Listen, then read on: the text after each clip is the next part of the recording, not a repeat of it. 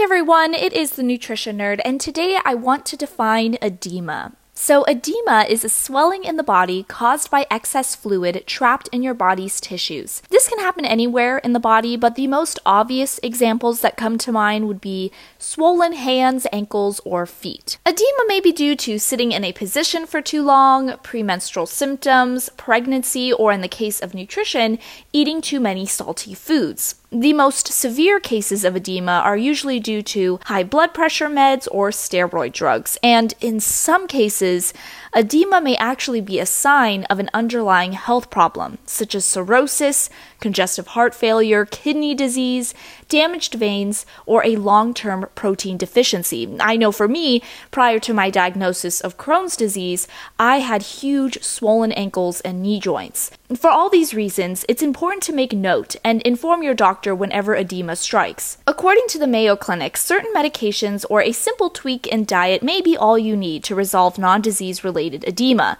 Nevertheless, I suggest scheduling a doctor's appointment if you see a swelling directly under your skin, if your skin looks stretched or shiny, and or the skin retains a dimple after being pressed on after several seconds. Above all, don't ignore it. Your body is communicating with you.